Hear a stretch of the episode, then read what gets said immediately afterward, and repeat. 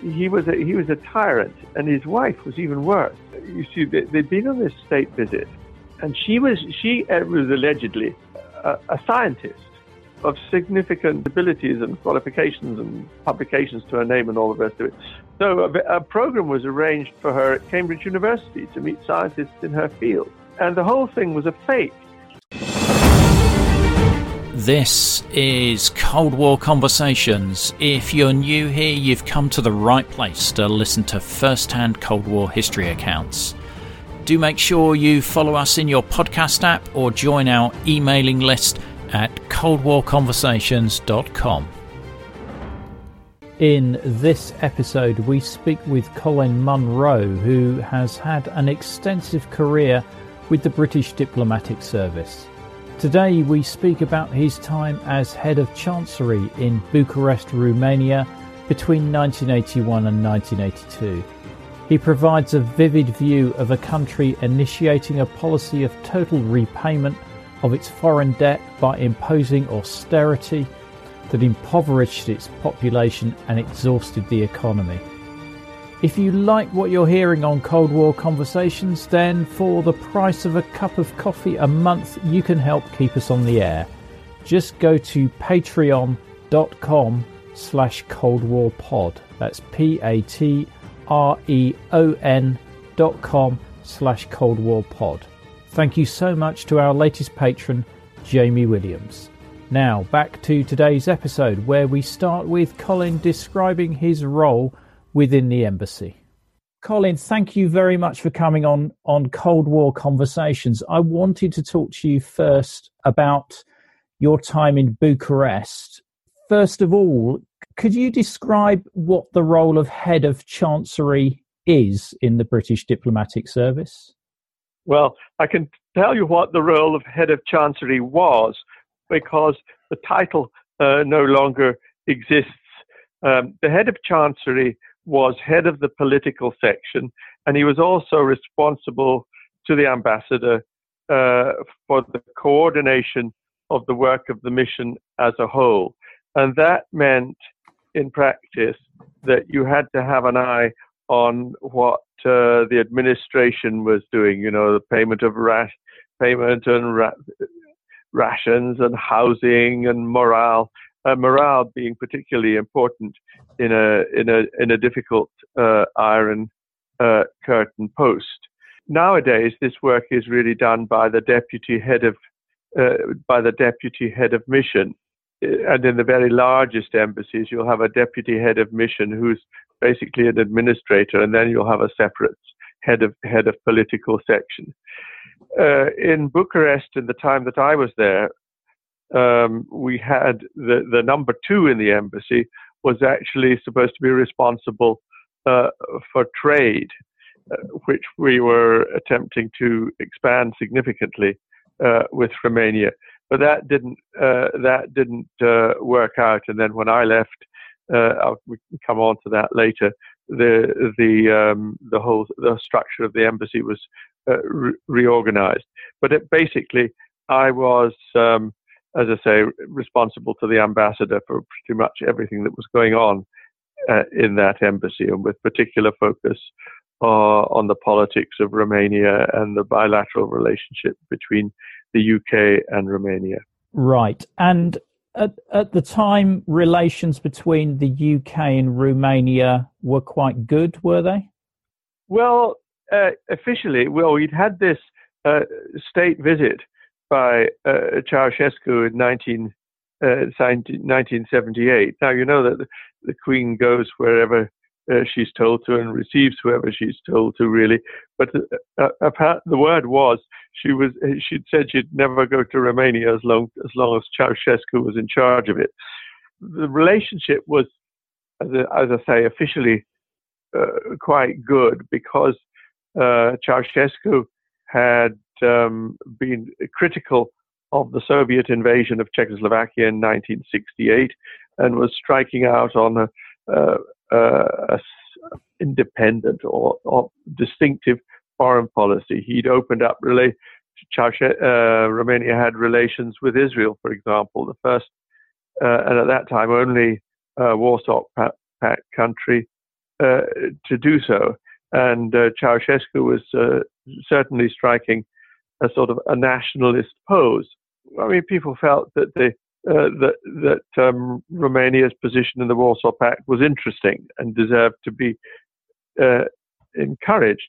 But the closer you got to the uh, reality of what life was like in uh, Romania, the more you realized that this was really pr- a pretty brutal dictatorship, and uh, the the foreign policy was a bit of a charade, really.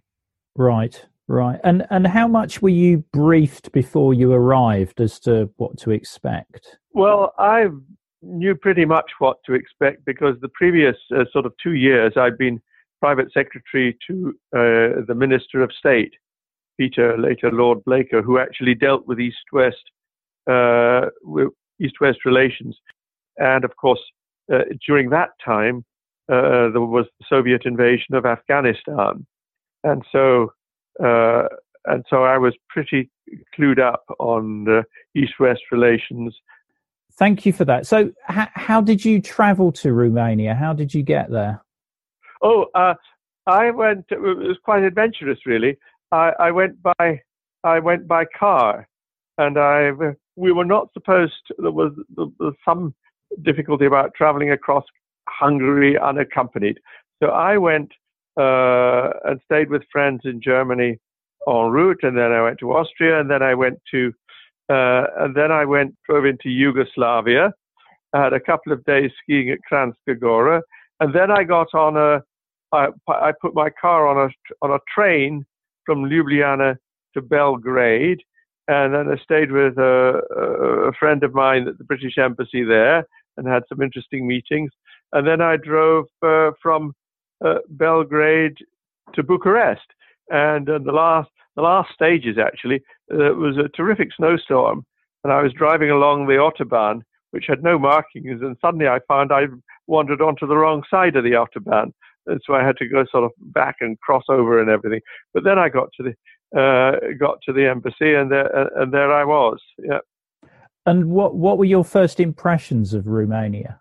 Well, uh, as I say, it was it was a, this was in late January. It was it was there was a lot of snow and it was quite cold. In Bucharest, the, the, what was very striking was that the snow was not properly cleared off the streets, uh, and there was very very little very very little street lighting. So the place was extremely uh, the place was uh, in fact extremely uh, gloomy and uh, I, I my, my instructions were to drive to the Intercontinental Hotel, and uh, somebody would come and collect me from the Interconti and show me where my my accommodation was and so on. So I did all that, and even in the Interconti, the uh, the lighting was very, uh, uh, how shall we say, uh, so subdued. So my first impression was one of of, of Bucharest was one of wintry gloom. Right. And uh, in daylight, did it get any better? Oh yes, of course. I mean, then the, the, the snow stopped, and uh, and the and the city known as the the Paris of the East, and it had wide boulevards and Arc de Triomphe and all the rest of it. Uh, and the wind facades of the houses were uh, mostly in a very uh, uh, in a very poor state. And as I say, the, the the the sort of maintenance of the streets and everything was really uh, sort of pretty, pretty terrible. Um, so and the and of course shops, um, such as they were, uh, didn't have much of anything in them. Certainly not the food shops. And the, what was the embassy building like? Well, the embassy building was um, it was actually it had been a house. It was a very handsome villa in Strada Jules uh, Michelet, I, it was not really a, uh, entirely satisfactory as as a, as an office building. But I had a very what had obviously been a very nice uh, some a very nice living room as my office. The ambassador had quite a, a nice office and so on. And some of the accommodation was uh, w- was a bit pokey, and I wouldn't say it was. Uh, I wouldn't say it was. It wasn't all that well maintained. We had a problem. You see, we didn't we didn't let um, Romanian staff or indeed uh, Romanian sort of uh, you know, decorators or anything mm. into the uh, the secure part or uh, the confidential area of the of the embassy. So it was a bit a bit tattier than it might might otherwise have might otherwise have been. And indeed, when you were doing decoration work also in in accommodation, the the Romanians this was the system common to all communist countries. They had an office for service, providing services to the diplomatic corps. So if you and and you said you wanted such and such a place painted, then you had to provide the paint because they wouldn't provide they wouldn't provide the paint of any decent quality. And if you wanted a say you, you needed a, a locally engaged member of staff for your commercial section, you would get you would get three candidates. There would only one of them would be any good, and this was the one that they had trained up to to sort of spy on you. Right. So they were an employee of the Securitate as well as a. Oh yes, yes, yes. I mean, our, the head of our commercial section was a colonel in the Securitate, and he was he terrorized the rest of the locally engaged staff. Right. And and did you have to take extra security precautions to avoid being overheard and things like that? Well, I mean, one of the one of the things that I was res- responsible for was um, keeping the staff briefed on um, the security precautions that they should take. Uh, we had a, a rule that, uh, for example, the, the, staff were not allowed to have local girlfriends or boyfriends, for example. Mm-hmm. Uh, you had to keep your uh, personal uh, friendships uh, within within NATO or at least the EU. um, with, the, with countries such as Austria being a grey area. Yeah. What about fact, neutral uh, countries? Were you all right with those or not? Well, you see that uh, not entirely because the sort of the neutral countries, um, the Austrians, for example, uh, they did not have such strict rules about no fraternization uh, with the lo- with the uh, with the locals, and in fact. Hi, this is Rhonda in Virginia, and I support Cold War conversations because I think the work that Ian is doing is critically important. I think it's vital to record the firsthand accounts of people who lived and experienced the Cold War um, because it illustrates history in a way that a book never can. So thank you so much for the podcast. It's my favorite podcast, and I look forward to it every week. To be like Rhonda and help to preserve these incredible stories of the Cold War, as a monthly or annual supporter, you'll be able to listen ad free. You'll become one of our community Get the sought after Cold War Conversations drinks coaster as a thank you, and you'll bask in the warm glow of knowing that you're helping to preserve Cold War history. Just go to coldwarconversations.com slash donate to find out more. Uh, and then, and then one of the, one of our members of staff uh, was then having a, a, relationship with an American medical student. There were there were a lot of uh, students from Western countries studying medicine in, in Romania because it was very cheap. Uh, you got a, actually got a very good medical education, uh, and you got much closer uh, hands-on sort of opportunities with the patients than you would have got in a in a sort of medical school in London or Munich or Berlin or or whatever. And this anyway, this member of our staff caught VD from a from an American boyfriend and and the security Tati got onto onto this and started giving him grief, and we had to ship and we had to ship the uh, we had to ship him out, and all this, of course, complete. Uh, you know, people you give people lectures on what they should do and what they shouldn't do, uh, but they don't think it applies to them. Yeah, that was quite. That was that's what um, coordinating the work of the mission as a whole could mean in a country such as Romania. And right. then, of course, for our confidential conversations, we had a so-called space safe speech room, which was a sort of lead box which couldn't be listened into.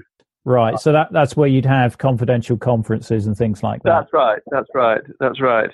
How did you foster relations with Romania? I mean, what what was your routine? I mean, what sort of meetings? Well, we had you see, you had to look and see what sort of instruments you had.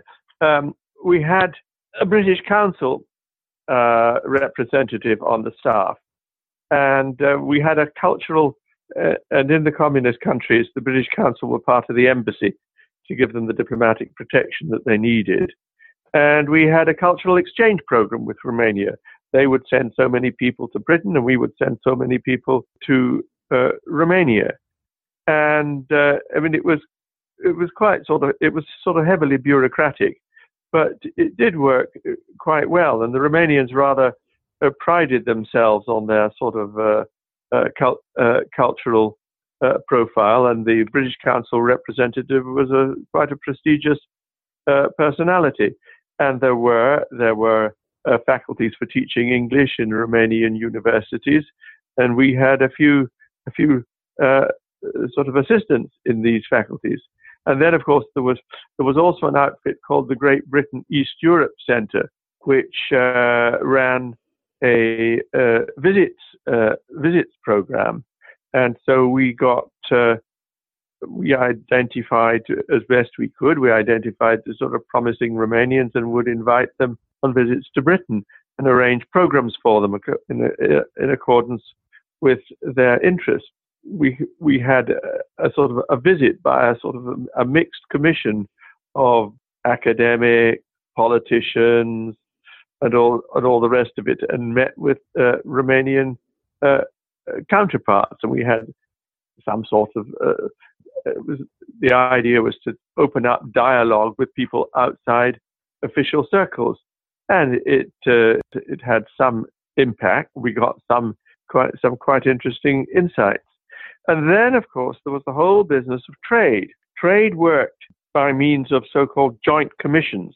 These were mixed commissions of uh, officials, from, from our case, from the, the, Department of Trade and Industry, and we might have someone from the Treasury or the Bank of England, and uh, then the firms that were doing business with uh, Romania. And then, of course, the biggest issue was that we had uh, this was a sort of consequence of the state visit. Um, there was a contra- there was a big contract that the, an aeroplane, the BAC 111, uh, was going to be uh, tra- uh, production was going to be progressively transferred from uh, the UK to Romania, and we had a team of engineers from British Aerospace, BA, it was called the British Aircraft Corporation in uh, those days. Now it's BAE Systems, and indeed Rolls Royce, because these these planes were uh, powered by Rolls Royce engines. And this was a passenger plane, wasn't it? The BAC 111. That's right. It was yeah. a sort of it was it was a sort of medium-sized passenger plane, and it ran into trouble because the engines were, as I say, they were Rolls Royce engines and they were too noisy. And so new sort of noise regulations were coming in at, this time. And uh, so the Romanians said what to do, and the Rolls Royce said, well, we will have to refit fit these engines with a with a hush kit to make them quiet. And this is possible. Uh, ah, said the Romanians, we're going to do that ourselves. No, no, you can't do that because the uh, the specifications of these engines and how they actually function uh, is a, NATO NATO secret. They're, they're employed and these engines are used in the RAF's Phantoms. So the the whole contract ran into tremendous difficulty, uh, and in the end, very few. Um, I don't think the Romanians hardly ever exported any of these planes that were made in Romania. The trouble I learned once at a, at a, at a, at a meeting held in the open air. I got talking to a Romanian uh, aircraft engineer, and he said, We're absolutely crazy to be doing this. You cannot imagine how much resource of our en- engineering capacity is devoted to this project. It should be much better devoted to other things. And the Romanians had got a big got a big contract with the French to build a highly sophisticated small car uh, a Citroen, and it was going to be called the Alt Cit. And of course, it built the ones built in Romania didn't meet the standards of Citroen, and the Citroen refused to market them. So there was a big row about that. So with the with the BAC 111 engine, I mean, if it was a NATO secret, surely they could just pull it apart once it had been supplied to them. No, no, no, no. The reverse engineering is extraordinarily difficult. They were they were Rolls Royce engines. Right. Uh, and I, I, learned about this later from uh, a great friend of mine who worked at one later for Rolls Royce, but at one time for Rank Xerox. In communist countries, they couldn't produce toner for photocopiers, right. and you couldn't do any color printing and this sort of thing. Uh, Ralph used to tell the story of how he'd been summoned to Russia, and he found that the, the latest photo photocopier that Rank Xerox had supplied was all in bits, and they, they couldn't put it back together again, and didn't know, couldn't figure out how it worked. so our secrets were safe. so our secrets were relatively safe, as far at least as far as as far as these yeah. engines were concerned. Yeah. I think. Yes. okay. Yes. Um, did did you ever meet Ceausescu? I shook his hand once. That's all. Yeah. What what was? I mean, what were your impressions of him? I mean, he really was an extremely uh, sort of unpleasant. I just observed him, uh, his his behavior uh, from a distance. He was a, he was a tyrant, and his wife was even worse. Uh, we discovered, uh, you see, they, had been on this state visit, and she was she was allegedly a, a scientist of significant abilities and qualifications and publications to her name and all the rest of it. So a, a, program was arranged for her at Cambridge University to meet scientists in her field. And the whole thing was a fake uh, because it was, or uh, the person who conducted the conversations uh, was, was actually the interpreter. And we learned all this later after the, the guy became uh, ambassador in London and spilt the beans. Ceausescu's lived in incredible luxury, at least by uh, Romanian uh, Romanian standards. You know, gold taps in the bathroom and all the rest of it, and ample supplies of uh, food and uh, and every con- uh, uh, conceivable privilege. When the ordinary part population were living the most dreadful life, the um, control was maintained by people who had uh, there was a sort of graded privilege system, and of course the security services were the, so they uh, spied on everybody. Uh, it, was, it was an awful system, really. The economy really ran into trouble. Uh, the, the, slide started in a big way uh, during uh, during our time. Um, the communist countries ran up debt because they they borrowed heavily uh, and they didn't use the money that they borrowed efficiently. And Ceausescu decided that his uh, version of independence uh, was such that the, Romania was going to pay back its debts. Uh, and the way they paid back their debts was by um, throttling throttling back imports.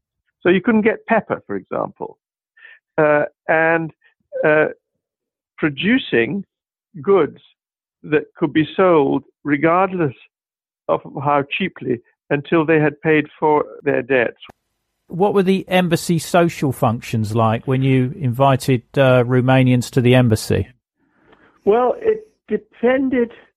Um, there, there, was a sort of group of Romanians who had uh, a sort of permission to accept uh, invita- invitations. Although they were supposed to, uh, in fact, in many cases, sort of forced to sort of report to the Securitate what they had seen and heard and talked about and all the and all the rest of it. So I, I learned about this also from some friends after the fall of Ceausescu, and they say they would debate amongst themselves as whether to accept the invitation in the knowledge that they would have some nice food and good drink in a in a warm in a warm flat, uh, an interesting conversation, and the price being that they would have to report to the Securitate the next day. And so they would weigh up whether or not to accept the invitation. And then there were other there were other people, some of them are ra- rather old, who didn't care anymore, and the authorities didn't seem to care about them much anymore and they, and they they were sort of quite free to accept invitations. And then on the on official occasions, of course, there would be uh, the people from the foreign ministry would accept invitations and all the rest and all the rest of it. If there was a if there was some occasion like an official visitor or a meeting of the Joint Commission and, and so on. And uh, I would I would say that the people who found it and the, the sort of circle who found it easiest to accept invitations and, and who were anyway the most interesting were uh, the people who were in, in, the cultural field, writers, historians, painters, musicians, this this uh, this sort of this sort of group. And then there was also uh, I remember we had a uh, a visit from a lady who had been uh, involved in Romania in the in the Romanian service of the BBC during the war and all that, and she had a remarkable collection of friends. and she came on a visit, and we put on a, a, sort of a party for her, and all sort of all sorts of people appeared out of the woodwork, but they were very reluctant to sign our guest book, for example. Yeah, um, no, I can imagine. yeah, yeah. I would say, if I compare with what people experienced in Moscow, for example, we had a much uh, we probably had a much wider uh, range of uh, contacts uh, at a more interesting time than they did. And then um, there was also at that uh, at that time the German minority uh, was still about 350,000 strong. It had been a million before the Second World War. These were people living in Transylvania. Yeah. And uh, contact with them was actually rather was was was was was a lot easier. And then there were the Hunga- and then there were the Hungarians, and uh, it was very interesting talking to the Hungarian uh, to the Hungarian embassy, for example, because the, uh, the, the Hungarians didn't think much of the Romanians, and vice, uh, and, and vice versa. And you could always tell when you were traveling through a Hungarian or a German village because they were much tidier and uh, spick and span and so on.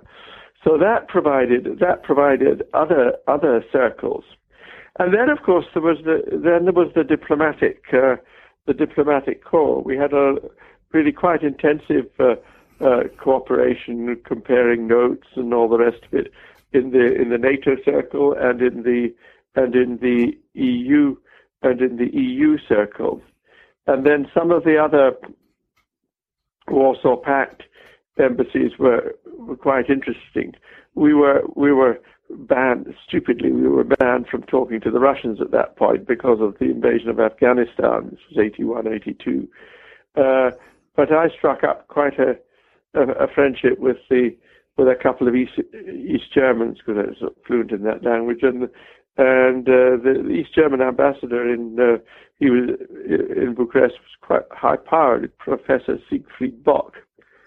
Um, so one way and another, quite a lot of uh, you know quite a, a, sort of busy life. We didn't feel, uh, as it were, as cut off from the locals as in such difficulty as I think uh, people did in uh, uh, in in Moscow, for example. Right. Right, and, and what did you do for, for food? I mean, I, I hear there were a lot of food shortages in Romania. Did you have food flown in? Well, or, we had or... a sort of we had a sort of small commissary in the in the embassy, and we used to import uh, and we used to import goodies from um, you know the diplomatic suppliers, Peter Justesen and all the rest of it. Why we even import we even imported long life milk. Would you believe it? Because uh, the the milk was delivered to a, a so-called milk central, uh, and it stood outside. It was delivered at 10:30 in the evening, and it went sour in the summer and it froze in the winter. The there was a diplomatic shop, uh, but and you could get stuff, uh, but you had to bribe for it all the time. Have you got nice fillet steak today? And he would say, "Oh no." and then you would produce packets of Kent cigarettes, and you would, I will see what I can do, and all this sort of thing. uh, it was it was completely corrupt. Um, we uh, the Romanians were not allowed to have hard currency in their pockets, uh, so something had to take the place of hard currency, and that was Kent cigarettes. So if you had a waiter at a party, you would pay him a nominal sum in the local currency, um, the leu. Um, and then you would give him packets of Kent cigarettes. And if you saw somebody smoking these things, you you you knew you really you were really in touch with a big shot. Right, and so that became sort of like an unofficial hard currency. Oh yes, you go into a bar and say I'd like a beer, no beer. Put a packet of Kent on the table and say, do you fancy a Dortmunder Union or Pilsner Urquell? You know. Right, right. Wow. Now, um, you you were there with your wife, weren't you? Yes, yes, yes. And I and uh, our our younger son, the older boy, uh, was at uh, boarding school. He came out from the for the holidays. He actually quite liked it because we um, there was a diplomatic club. But the difficult, difficulty arose with our younger son because he was he was quite small. He must have been about let's see, seventy eight. Uh, he was three. Soon after we arrived, he got a sort of a sort of worm infestation, and it had and he was losing weight and he was listless and, and he had to get a sp- medicine from France to deal with it. And then he broke his, his skiing, he broke his leg and it wasn't fixed properly. Uh, and oh, we, we were worried that he, he was going to have a sort of splay foot. Oh, and the worst was he had a suspected appendicitis. Wow, as if you and, didn't have enough to worry about at that point. That's right. And so we, uh, and we, we went into the hospital. You, cigarettes had to pass to, to get into the hospital and all the rest of it. And then he was, my wife spent the, uh, a night with him, and they came. The, the hospital it, it was terrible for the children and all that. I mean, all white and everything. Oh, ghastly. And anyway, um, they wanted us to sign a paper saying they were going to operate immediately, uh, and if he uh, and if we didn't sign and he died, it was our responsibility. Uh, and we weren't sure that he really did have appendicitis, uh, and and so we uh, got in touch with the, the, British Airways rep. Unfortunately, they had a flight coming up, and uh, we managed to get him out, and he still got his appendix.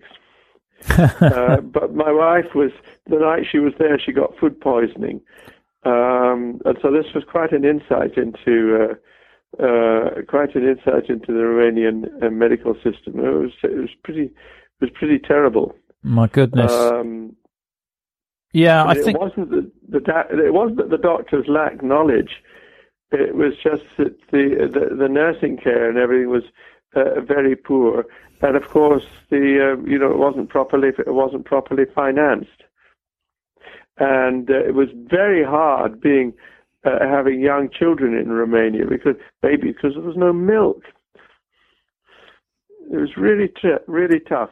Right. Yeah. Yeah. I mean, I've seen some of that footage of the um, Romanian orphanages, and uh, just... absolutely. I mean, all that was go- we didn't really know about that, but that, that was all going on at this time, and all the time you see Ceausescu was insisting on paying back the debts, and so all the time the the, the sort of consumer situation was going was was getting worse, and the only things that weren't rationed were the things that weren't available at all.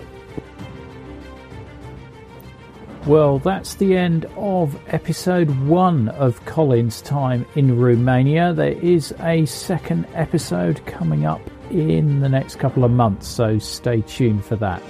There's more information in the show notes, which are at coldwarconversations.com slash the word episode and the number 60. If you like what you're hearing in the podcast, you can really help us by leaving reviews on iTunes, Stitcher, our Facebook page, or with your favourite podcast provider.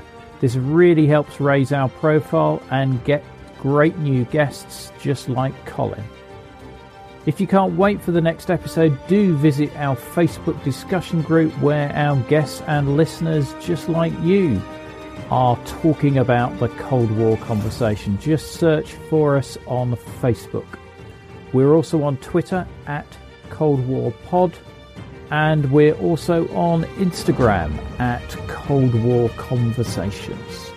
Thank you very much for listening. It is really appreciated. Goodbye.